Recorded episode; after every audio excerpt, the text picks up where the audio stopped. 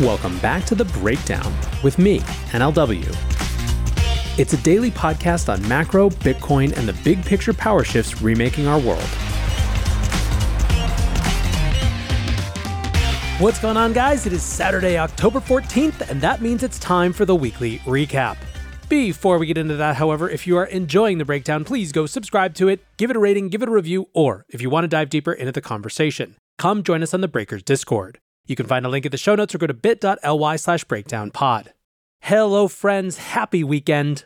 Today I have another conversation between Scott Melker and I. This was recorded yesterday morning, and there are a couple things that I think you will find valuable in here. One, although we do spend a fair bit of time on the SBF trial, as opposed to just giving the play by play, which I've been doing on the show, this is a lot more a subjective reading and interpretation of the events, what they mean for the industry, what I think we learned. So, in true weekly recap fashion, I think it does a little bit more of that. Now, the second topic that I think will be of interest to a lot of you is JP Morgan and real world assets. We had some interesting news there. And finally, there is a little bit of ETF intrigue and what might be happening on that front. So, friends, I hope you enjoy this. Let's dive in. NLW man, how are you today? I am good. I'm having a, having a great week, better than uh, uh, a, a better than a lot of the weeks of people we're going to talk about today. I'll tell you that for sure. I don't think Sam's having a great week, and there's someone else we have to give an honorable mention to who's finally having a bad week, and that, of course, is Steve Ehrlich from Voyager Digital. You guys may not have seen this, but he's being sued by the CFTC for fraud for neglect, negligence of customer assets, for lying about FDIC insurance, for taking risky bets uh, while saying that customers' assets were safe and they were only taking safe bets. He told this to me personally via text message and phone and on interviews almost until the last day. I was unable to withdraw crypto, unlike everyone else who could have gotten their assets out because Voyager had done me a favor and put protection on my account that they refused to lift for two months that I asked them to when I saw problems with Celsius. I have a personal feeling about this, but I think the worst part, and, and Nathaniel, maybe as someone who's slightly outside the situation, you can give me some perspective. But the worst part is that everybody knows that Voyager declared bankruptcy to protect the executives from criminal charges, right? It was pretty clear at the time they could have just liquidated the assets. We would have gotten roughly 75 cents on the dollar, but instead to protect themselves from suits that had already been filed. So those would be erased and suits they knew were coming. Every insider knows this. They decided to declare bankruptcy. We ended up getting back 35% of the assets, but really 24% of the value on the day that it happened. This is a civil charge, of course. So he still is criminally protected. But to see him get in trouble anyways after doing all of that to us just to protect himself gives me extreme mixed emotions. I mean, how do you view this as like I guess a third party who was not luckily a creditor to Voyager? Yeah, so a, a couple things. One is um, I, I, think that uh, this is going to get us nicely into I think the SBF case as well. Um, the consequences for this set of executives is incredibly important for the evolution of this industry, right? And I think that the mixed emotion of it probably should have been worse, but at least there is this set of actions which could result in not just, you know, penalties financially and things like that, but real prohibitions on what this person is able to do in markets in the future is important. I think that for a little while, and this is sort of again a preview of, of what I'll say about about SBF too. For a little while, I think that the crypto industry is going to have to just deal with the fact that there is more evidence that it's just sort of full of scams and frauds, like the critics have always claimed. But in the long run, what these cases are actually serving to point out is that it's not just the industry being inherently or a priori dirty, it's specific people making specific decisions to lie, to commit fraud, to change balance sheets, to do things that, regardless of the industry, would be fraudulent, would be criminal. And ultimately, in the long run, especially as a new wave of actors comes in, both from the traditional financial sector and a new class of entrepreneurs who are going to specifically, I think, position themselves as the opposite of these this generation of folks it will be important that we have on record that what happened was specific instances of fraud and criminal behavior not just that's what happens in crypto it will also be really important as a deterrent for future actors who come in to realize that there is punishment for these actions, even if it's in the unregulated wild west of crypto. Yeah, listen, that that's uh, a very important part because we've seen Mashinsky, we've seen SBF, of course. Maybe BlockFi, we haven't seen anything yet. I don't know if there's anything to see there, but it is nice at least to see this in the press and that people don't see Ehrlich completely skate by as if nothing happened and there was no dereliction of duty here. What's crazy is the guy hasn't spoken a word since yeah. any of it happened. And he had a statement today. The talented management team at Voyager created and maintained our platform in full compliance with the existing regulatory structure. Our team consistently communicated and worked closely with our regulators when literally everybody knows that the risk management team was just left out of every decision. There's been reports of it that it was literally like Steve decides we need yield, we're going to go do this. It's Steve. Everyone said that. And yep. so, like, listen, his quote is the exact one that his lawyer would write up, obviously, and send yep. out on a PR release, and then we won't hear anything else. But these people have to at least be punished in the court of public opinion. Even yep. if it's not a huge fine or if he has no money or if he doesn't go to jail, people need to see this in the press. I mean, we we saw uh, how much of American politics, like the broad American politics, was shaped by the lack of consequences for the financial industry in 2008. A huge part. You're talking Occupy Wall Street on one side, you're talking about the Tea Party on the other. You know, this was a major, major uh, impact because you know I, I, think that many people who have kind of a historical point of view will point to this as one of the single biggest failures of the Obama administration to not hold to account that group. So yes, it's it's brutal to live through right now, but it is an incredibly important exercise to actually you know dredge up and figure out who needs to be held to account for for what happened in the space. Yeah, I can't really tell if it's cathartic or just makes me angry, angry and triggers emotions again. But either way, I think it's a good thing, and that has to be our natural segue right here into the uh, what's happening at the Sam Bankman-Fried trial. I actually uh, signed up for the Wall Street Journal just to keep this update going on the uh, recommendation of Misha, the producer. Never thought I would have a Wall Street Journal uh, a subscription again, but it is really great that they're just giving these constant updates on what's happening here. But nobody's better probably for giving the constant updates on what's happening here than you. yeah, let me let me let me flip it around to you though. For I was thinking about this. I, I, would love eh, same way you asked me for kind of outside context. I have a lot to share, sort of that that has a little bit of insider perspective. What's your big broad strokes impression of of sort of this testimony this week from from Caroline and and where it leaves things? Well, to be clear, I don't think it's really anything new. I think that a lot of it aligns with the assumptions that we had of how things were going. There's been previous articles extensively about the misbehavior there, the alleged fraud, and all the things that were going on. But to hear it from the horse's mouth, so to speak, is really impactful. And so the levels that they went to to just work outside the system, to commit fraud, to lie to existing lenders, to lie to potential lenders, to lie to customers. It's very, very clear that this paints a picture of him as an outright criminal mastermind from day one, right? Yep. And it's impossible to even look at his effective altruism without looking at through it that lens. It's it really seems like as kind of ADHD and Ritalin and Adderall dependent that he was and all over the place, that there was a very direct focus on a goal that he had and he was willing to do anything to do it, right? They kind of talked about his utilitarian side of it and that he could lie and nobody else could because he had a goal.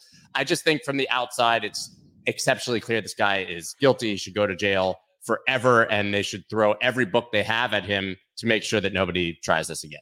Yeah, I, I think that the um, the story is getting unbelievably clear, right? And to your point, a lot of it is what sort of has started to become uh, working assumptions from the from the crypto industry, but that is really um, that has really been articulated now. So if we look at last week in Gary Wang, I think that the the biggest impact on the jury from that testimony will be how early uh, these these sort of activities started, right? Gary being asked to code the sort of you know the uh, the ability to, to, the negative accounts, you know, all the way back in July of 2019.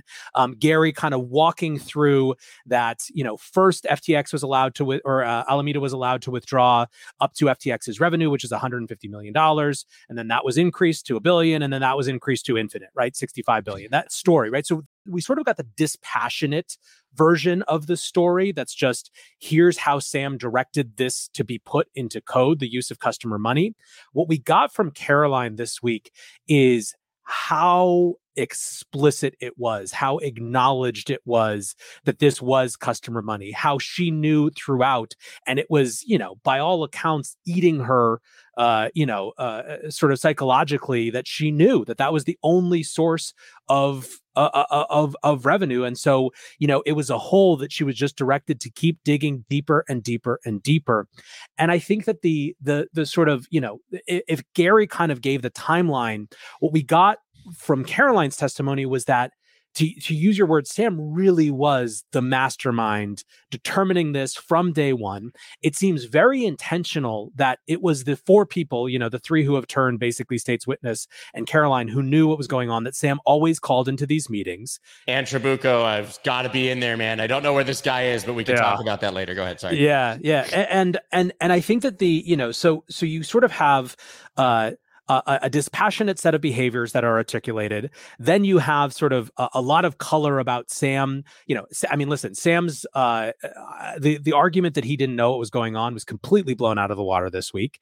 and I think that the the additional layer is we, we really started to get some. Um, some worldview kind of color that I think will help jurors explain or understand how this could be. You know, eh, eh, Caroline explain something that had widely been my assumption, which was sort of an ends justifies the means kind of thing. That Sam held himself as fundamentally separate from the rest of the world. Um, you know, I, I this is sort of the the the biggest angriest moment in the podcast that I did right after the whole thing went down, where I kind of imagined Sam sitting there, even now, as he had been caught, thinking the rest of the world was just too stupid to uh, to take power the way that he knew how rather than all of us understanding that every day we're confronted with these decisions where we can do the right thing or do the wrong thing and we decide not because the the the right thing is easier to do the right thing. And i think that that's really what was articulated as part of this as well uh, that that he just didn't believe in the conception of lying or fraud. There was no such thing. It was all just would it be a positive expected value calculation on his ability to impact things? You know, he was willing to play the most serious game and it exploded, you know, and this is one of the possible outcomes. So now he's got to kind of live in it. And I still believe he thinks he's innocent, to be quite honest. And one one point that you made is that Carolyn really blew a hole in the idea that he was not the mastermind, right? He's saying yep. it was her fault, pointing fingers everywhere else. What it also blows a hole in is the idea that it was a small hole that maybe was a small mistake. And then they just sort of, yes. you know, tried to fill it and it got worse and worse. And oh, woe is me. That's actually to some degree what I believe happened with Voyager. Right. I think Steve Ehrlich, and he talked about it even in the past. We offering 9% to our customers. Well, then Doge got popular. A million people signed up in a day, and we had to find a way to give a million, now 2 million people 9%. And that sent us further down the risk curve. And the further down the risk curve you go, obviously, the bigger chance there is that you're going to blow up. Victims of their own success. Either the customers leave or you have to go further down the risk curve to offer that yield. So maybe in a situation like that, it was an, a snowball going downhill that just got bigger and bigger and bigger. This was 2019 before even the bull market for SBF yep. where he's put these systems in place. This wasn't like, oh, we blew up with Luna. What are we going to do? And started committing fraud to fill the hole. This was I, a fraud from the very beginning. It was a criminal enterprise set up to be that way. I, I think that the, you know, when the dust settles, what will be clear is that it turns out that for Sam, it was Alameda all along. Alameda was his personal fiefdom. It was his it was his big financial power vehicle to do whatever he wanted to do. An opaque set of accounts that he could direct to politicians, to investments, to whatever. And even ultimately, as big as FTX got, it was still a subsidiary in his mind of Alameda, which was his personal power bank, you know? It was the and that's, piggy bank for his power bank. And that's, that's exactly and that's and that's why he never even considered it was just a play to get customers to unknowingly fund his various world-changing ventures. You know, I put that in serious air quotes there. Yeah, I know we have other stories to get to, but it's hard not to continue to talk this to death. I mean, there's some incredible highlights. SBF tried Thai sex worker wallets to unlock unlock frozen funds before bribing Chinese officials. He ended up bribing Chinese officials to get OKX and Huobi accounts open that were frozen. I mean, there was literally no length this guy would stop at to avoid you know doing what he wanted to your point i mean it's really crazy they I mean, he tried to go to he tried to go to the kingdom of saudi arabia and lie to them about uh, an investment can you imagine yeah we haven't even uh, saudi yeah. arabia invested and then found out about this uh, yeah, MB, MBS doesn't exactly have the cleanest record of uh, people who double cross him. I don't, I don't know if that's a the highest expected value calculation, Sam. No, um, no, I mean, what were the most to, to you like? What were the most astounding revelations here? Was there anything like this? I mean, these are these are small details, of course. Thai sex worker it makes for a good headline, but like, I, were there things here that even you were like, wow? I think that the brazenness, the, the I mean, the utter brazenness that like, so Eh, there was a eh, eh, so John Ray in Michael Lewis's book. Uh, Lewis focuses on him very. He's more critical of John Ray than he is of Sam, which is part of the reason people are so frustrated.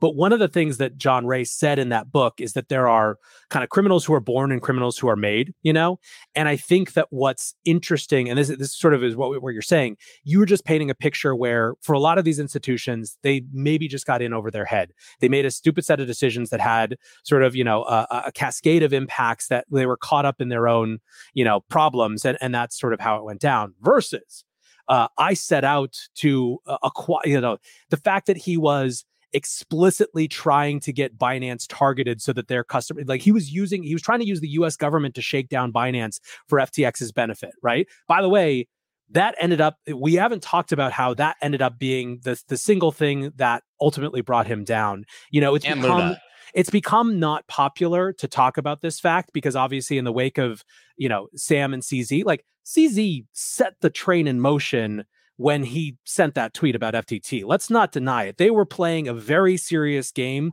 of who's got a who's got a bigger billionaire d that, that, that they can throw around.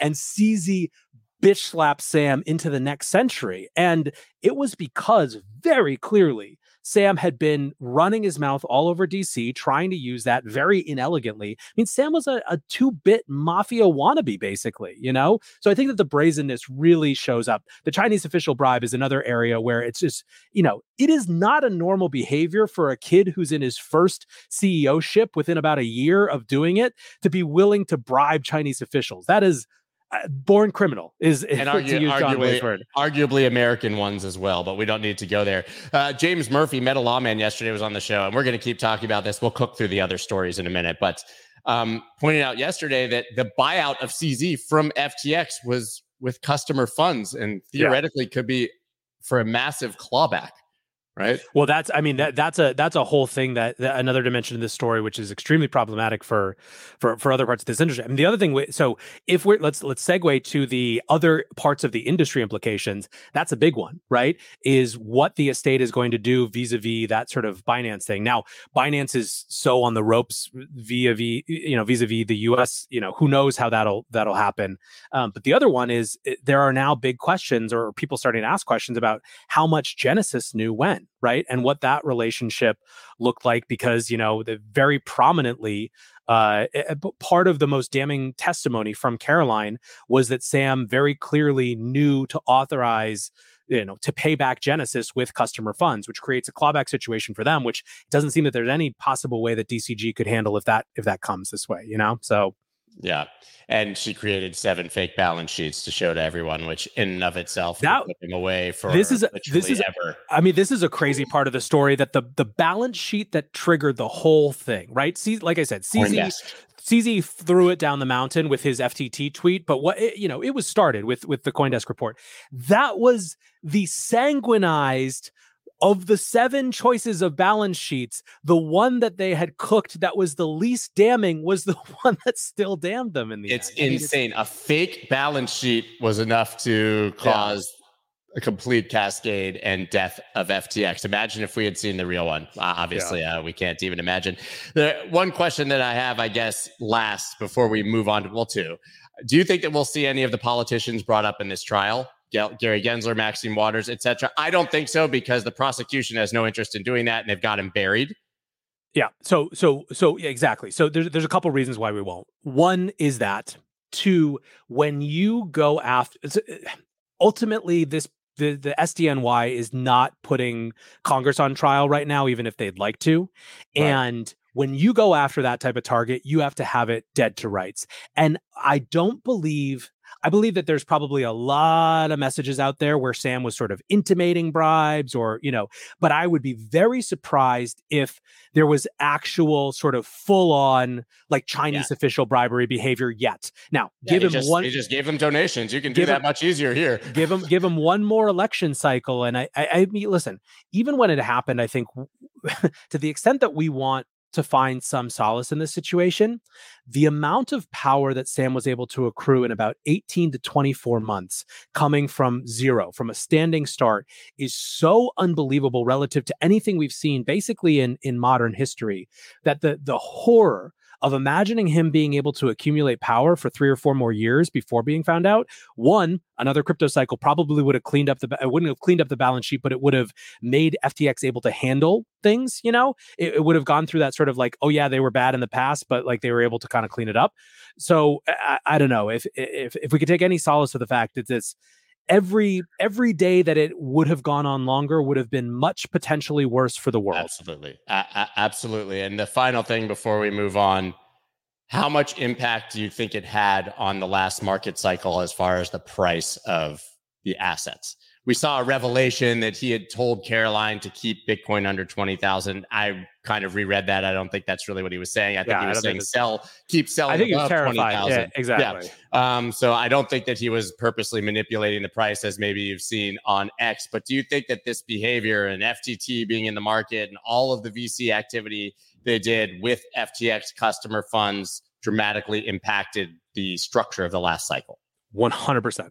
Absolutely. I mean, you've you've you've even seen post the collapse of FTX how much more organic market movements have looked, right? I mean, it just it took out this force like where eh, the even without the intention to go explicitly manipulate market prices, which frankly, like, you know, if we got Sam Trabucco's testimony, I would be very surprised if there wasn't some amount of actual straight up market manipulation attempts. Yeah. Um, sure. but but I think that the uh the lack of that presence has certainly made things a, a heck of a lot more organic than they were before.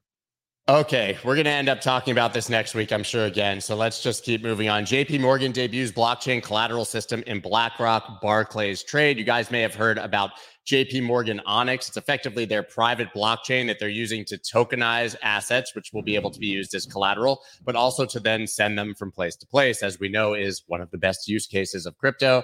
Here you go. JP Morgan's tokenized collateral network, or TCN, was used by BlackRock to turn shares in one of its money market funds into digital tokens which were then transferred to Barclays PLC as collateral for an over the counter derivatives trade between the two institutions. Tyrone Lobban, the head of Onyx Digital Assets at JP Morgan, said in an interview. And then, just as a corollary to jump into it, First Abu Dhabi Bank completes cross border payments testing on JP Morgan Onyx. So that's a pilot that they were doing.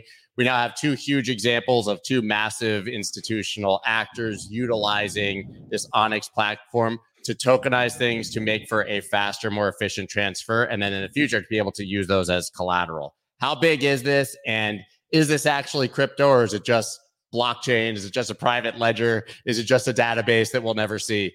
Yeah, I, I kind of both in my estimation. It's it's big, but in ways that are different than what people think. I think people have a tendency to say, you know, institution X doing a thing that vaguely looks like crypto is good for markets, and I don't think it's quite that simple. What it shows is that this set of traditional financial actors are very serious about tokenization. I think personally that this set of people have finally grokked that it, it is just almost impossible to imagine a future in which basically every financial asset isn't tokenized because of the value that it offers offers in terms of new types of derivative products, speed of settlement, like all of these things. Now, what that creates isn't really sort of necessarily huge momentum towards crypto assets as we think of them. What it creates is lots of interesting new opportunities with traditional assets, right? I think that what we will find is that ultimately real world assets aren't so much a crypto trend as much as the place where crypto and tradfi fully blend into some hybrid new thing that is just both of them right um, but i do think that it shows how serious, intentional, and diligent these institutions are about this, right? Tokenization of real world assets is massively more complex than I think the average uh, Twitter user gives it credit for. It does take this sort of, you know, immense amount of effort and time. And anyone who's, I mean, you, I'm sure you've had uh, a tie on your show before. Like these are these are people who are very serious and who are going to be sort of diligent about taking the steps. Now, the the other interesting dimension of it, though, is that um, you know the BlackRock involvement part of what made BlackRock's reentrance into this space so notable earlier this year is the way that Larry Fink blew apart the Bitcoin versus blockchain kind of argument. You know, he kept trying to be pinned down on that with interviewers right after. And he basically said, both, you idiots. You know, he talked reverentially about why Bitcoin was a unique and differentiated asset. But he also talked about how valuable tokenization of real world assets is going to be. And I think that this is sort of, you know, it's big because we are we are heading into a world where there's not necessarily either this sort of big either or between these things and, and you know i think that that does accrue benefits to even the traditional kind of crypto asset space even though this isn't really about that i think there are countless examples in history of large corporations becoming too big and not being able to pivot when disruption came right? Yep. The block, the blockbusters and, and Kodaks and Sears, Roebucks of the world that were the biggest companies of their time, but were never able to catch up with new technology. I think that a lot of these large institutions have learned from that example and are disrupting themselves before they get disrupted. Right. 100%. JP Morgan may not even believe that this will be the future, but if it is, they're going to be there and ready, much like companies like PayPal creating a stable coin that disrupts their own business, right? You don't want to be the dinosaur that has no plan for this when the time comes. So I would love to say that JP Morgan believes that all real world assets will be tokenized. Maybe they do. But I definitely believe that they think if all real world assets get tokenized, we're yep. going to be the ones to benefit from this. And, and I think that you could use some of what the same argument even for a BlackRock Bitcoin ETF to some degree. 100%. And all these, yeah, all these large companies are looking to disrupt. Why would Coinbase launch uh, a decentralized layer two to disrupt their own business, right? It, it just makes sense at this point. Yep, completely agree. Yeah, the next story we have is a disturbing one, obviously. Hamas has raised millions in crypto donations. There's a whole article on how they've utilized it. I, I can't tell if this is hyperbole, if this is a big problem, but of course, we've already seen Elizabeth Warren utilizing this as a talking point this week. I don't. I think we all know that uh, if there's a technology that's somewhat agnostic. It's going to be used by good and bad actors. You can't really determine who's going to use it and for what purpose. Much like if Hamas is making calls on iPhones, you don't necessarily blame Apple or go after them. But this is definitely a problem that terrorists are able to, uh, you know, utilize funds raised through cryptocurrency to go through with their terrorist actions. What do you make of this? My sort of, um, I don't even think it's really contrarian. It's just slightly different take on all of this. Is um, it's very easy to dismiss it and say, "We yeah, but how much U.S. cash did they use? Right? What about the suitcases of cash from Qatar? You know, going through Egypt's borders? It's not that those things aren't true, but it's kind of not the important part as relates to the crypto industry side of the story. Um, what is important about the crypto industry side of the story is things like the fact that Hamas stopped publicizing addresses to take donations earlier in the year because they were concerned about how it made it easy to target the people who were funding them, right? Yeah.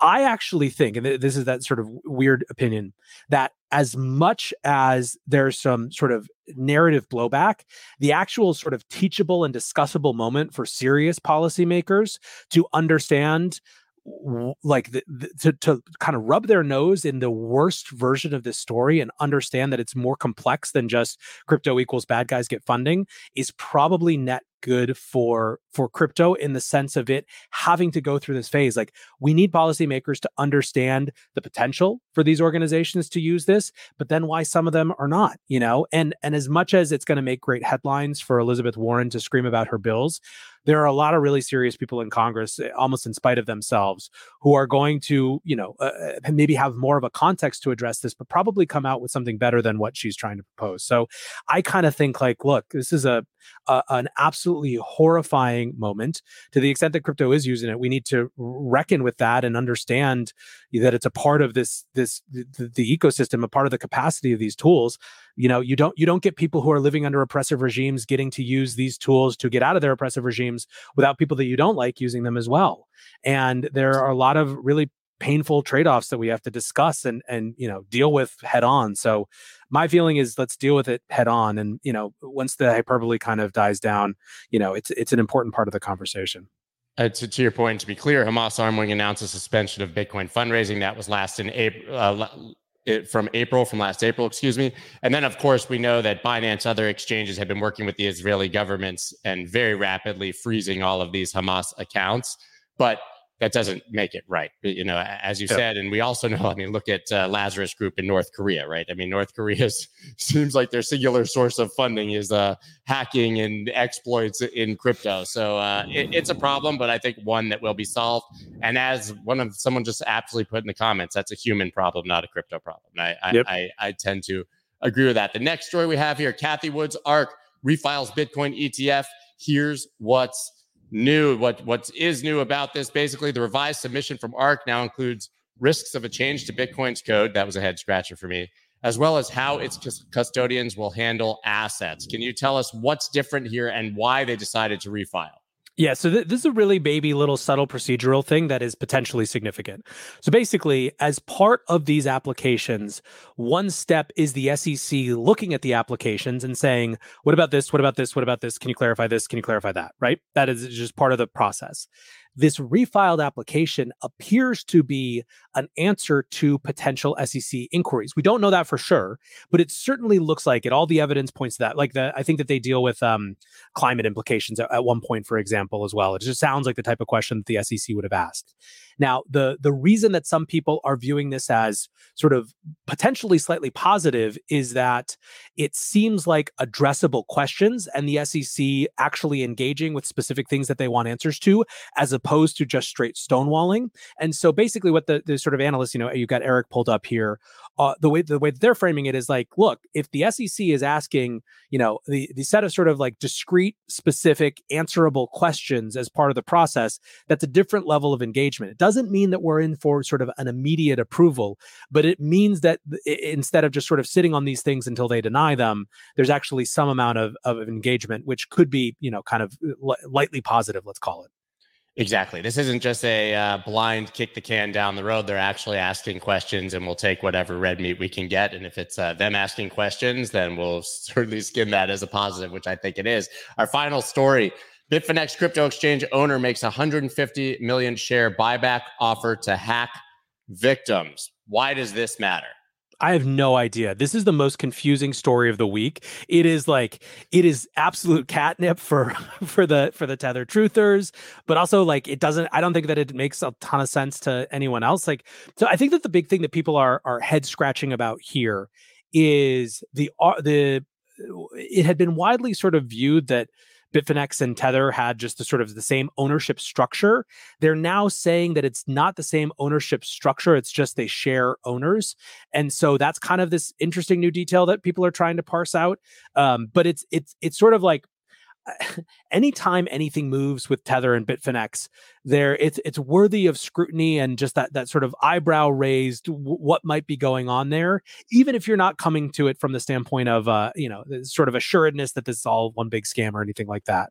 I've seen so many, I'll call them bad takes from people on Twitter about the SBF trial and how inevitably uh-huh. he's going to implicate Tether and it's going to be the end of Tether and Tether is dead because Alameda was their biggest client and all of this. And it's just a half a decade of this. When does yeah. it stop? Listen, it, let's put it this way. If, and this is a huge if, this is not me accusing anyone of anything, if Tether are the criminals that the Tether critics have accused them of being, they are much, much much better at it than Sam was. And I don't think that there's really likely any chance uh, that that he has sort of you know so many goods that he can get himself out of this. Um, you know, but who yeah, knows? I, th- I, think Tether's balance sheets are pretty clear, and uh, they're making a lot of money.